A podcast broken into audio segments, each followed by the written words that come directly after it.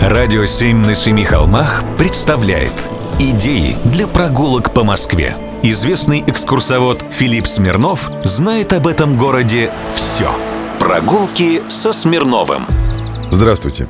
Есть в Москве несколько уникальных сообществ, которые изучают город под какой-то одной призмой. Например, есть люди, которые знают по клеймам, из какого кирпича какого завода построены московские дома. Другие собирают точки, где располагаются те или иные виды дореволюционных канализационных люков. Есть и те, кто занят изучением декора московских домов. Благодаря сайту одного из таких сообществ можно знатно путешествовать по городу, составляя маршруты самостоятельно. Так вот, сегодня я увидел публикацию про ножницы и швейную машинку. И пошел их смотреть. Для этого необходимо было отправиться в переулок близ Причистенки Арбата под названием Плотников. Надо было найти там дом 19, дробь 38 и наслаждаться. Перед нами школа рукоделия, построенная в 1908 году по проекту архитектора Адольфа Зеликсона. Ее дореволюционное название – Анастасинская рукодельная школа. Другие названия – Первое городское Анастасинское училище рукоделия или Городская рукодельная школа имени Великой княжны Анастасии Николаевны. Анастасия Николаевна – это младшая дочь Николая II. Назначение здания сказалось на его оформлении. На лепнине у входа сидят пчелы. Под крышей можно разглядеть двух или трех девиц у швейной машинки. Под швейной машинкой лежат ножницы, а под самым коньком дома видно сову, которая словно бы венчает здание. Если связь пчел и девушек с трудолюбием довольно очевидна, то вот причина появления совы на рукодельной школе у многих вызывает вопросы. А связь есть. Краеведы давно обратили внимание на то, что сова считается птицей богини Афины. А как известно, Афина не только богиня-стратег и воительница, но и ткачиха, покровительница рукоделия. Гомер упоминает, что Афина сама изготовила свою одежду и одежду Геры, а также обучила фиокиянок ткацкому искусству. Гесиод говорит, что Афина изготовила даже платье для Пандоры. Когда вопросы обучения рукоделию под покровительством Афины ушли на второй план, дом стал жилым – и здесь проживали пианист-педагог, профессор Московской консерватории и ее ректор, народный артист Советского Союза Игумнов, профессор Московского университета и университет Шанявского, минералог и кристаллограф Вульф, профессор-бактериолог Циклинская, филолог Ушаков, автор словаря. В настоящее время в училище рукоделия детский сад номер 2277. В общем, когда ходите по улицам города, смотрите не только себе под ноги.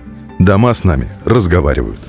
Прогулки со Смирновым. Читайте на сайте radio7.ru. Слушайте каждые пятницу, субботу и воскресенье в эфире «Радио 7» на Семи холмах.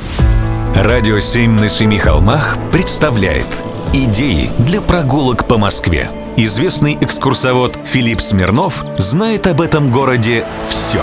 Прогулки со Смирновым. Здравствуйте. Жил да был в 18 веке писатель, переводчик, автор научных работ по теории и практике артиллерии Михаил Васильевич Данилов. В 40-е годы 18 века его специально вызвали в Москву для устройства дворцовых фейерверков и иллюминаций. Он бывал в Москве наездами и селился в Москве недалеко от своей работы. Работал он в гранатном дворе и участвовал в создании знаменитых единорогов – гранатных пушек. Он же, кстати, написал одну из первых отечественных книг о пиротехнике. После отставки в 1759 году он окончательно поселился в Москве.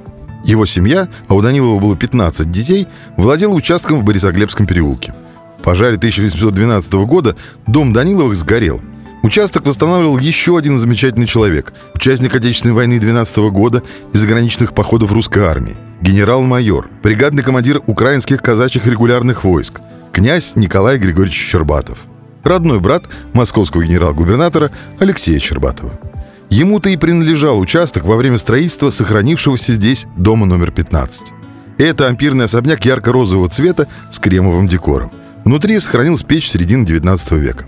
И дом этот связан и еще с одной фамилией – Васильчиковы. В 1835 году этот дом приобрел отставной корнет Васильчиков – Декабрист, член Петербургской ячейки Южного общества, корнет лейб-гвардии кавалергардского полка Николай Александрович Васильчиков после поражения восстания декабристов служил на Кавказе, участвовал в персидском походе и русско-турецкой кампании, был ранен, награжден орденом и вышел в отставку. Находился, тем не менее, под строжайшим контролем и жил в подмосковном Всесвятском. Ныне это район станции метро «Аэропорт» и «Сокол». В Москву ему разрешили вернуться только в 1831 году – а через 4 года он купил этот дом в Борисоглебском переулке, где и прожил до своей кончины в 1864 году. Васильчиков этот – везунчик. По его жизни можно рассказывать про кумовство и своячничество. Его папа – родной племянник одного из фаворитов Екатерины Великой. Сам он приходился троюродным братом директору Эрмитажа. В Москве после ссылки ему разрешили жить только после ходатайства Илариона Васильчикова, дальнего родственника, фаворита Николая I, председателя Государственного совета. А с 1832 года Васильчиков работал в городской администрации у еще одного своего родственника, генерал-губернатора, светлейшего князя Дмитрия Голицына. Не жизнь, а мед. Да и домик уютный. Сходите, посмотрите. Прогулки со Смирновым. Читайте на сайте radio7.ru. Слушайте каждые пятницу, субботу и воскресенье в эфире «Радио 7» на Семи холмах.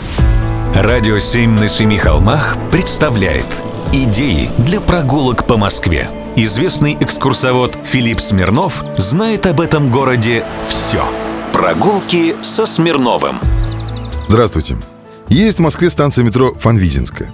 Есть и улица Фанвизина. Они в память о великом комедиографе и мыслителе. Но географически никак с ним не связаны. Вы все, конечно, помните одно из первых комедийных произведений России «Недоросль» Дениса Фанвизина. Там есть замечательный герой – Стародум – дядя и опекун Софьи. Именно из-за его состояния Простакова пыталась женить своего сына Митрофана на Софье. Он же, Стародум, главный резонер пьесы. Считается, что идеи, высказываемые им на протяжении всей комедии, отражают взгляды самого Фанвизина. Мудрый, расчетливый, практичный человек Стародум воспитывался в одном только правиле. Отец мой непрестанно мне твердил одно и то же. «Имей сердце, имей душу, и будешь человек во всякое время». На все прочее – мода. На умы – мода на знание мода, как на пряжке, на пуговицы. Огромную популярность у публики и читателей комедия получила не только из-за мастерски поставленной общественно-политической проблематики, но и из-за чрезвычайно ярких образов отрицательных персонажей. Под положительные все получили скорее резонерами, передающими авторскую точку зрения. Ну и еще, из-за живости диалога, юмора, многих быстро вошедших в пословицу цитат «Не хочу учиться, хочу жениться», «Вот злонравие с достойные плоды». Имена Митрофанушки, Простаковой и Вральмана стали нарицательными. Пьеса была написана в Москве и окончена в деревне Стрелино, это в Солнечногорском районе Московской области, в 1782 году. Работал Фанвизин над произведением около трех лет, а замысел родился почти сразу после его возвращения из Франции. Известно, что во Франции Фанвизин много общался с автором одного и, надо сказать, очень часто упоминаемого в мировой практике знаменитого афоризма. И есть литературоведческая версия, по которой в словах Стародума очень много от того политика, с которым он общался, и его мыслей – он произвел огромное впечатление на Дениса Фанвизина.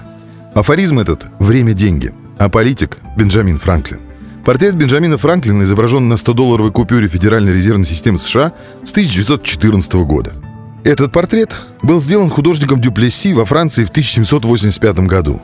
А слова Франклина в русской адаптации, получается, живут в русской традиции с 1782 года. У Фанвизиных в Москве было несколько адресов в центре города. На Рождественском бульваре, в Аптекарском переулке. Семья была не бедная. К тому же младший брат Дениса, Павел Иванович, был сенатором и директором Московского университета. А пьесу в Москве в первый раз показали в 1783 году, в мае, на сцене театра Майкла Медекса. Этот театр – предшественник Большого – но про него я расскажу как-нибудь в следующий раз. Прогулки со Смирновым. Читайте на сайте radio7.ru. Слушайте каждые пятницу, субботу и воскресенье в эфире «Радио 7» на Семи холмах.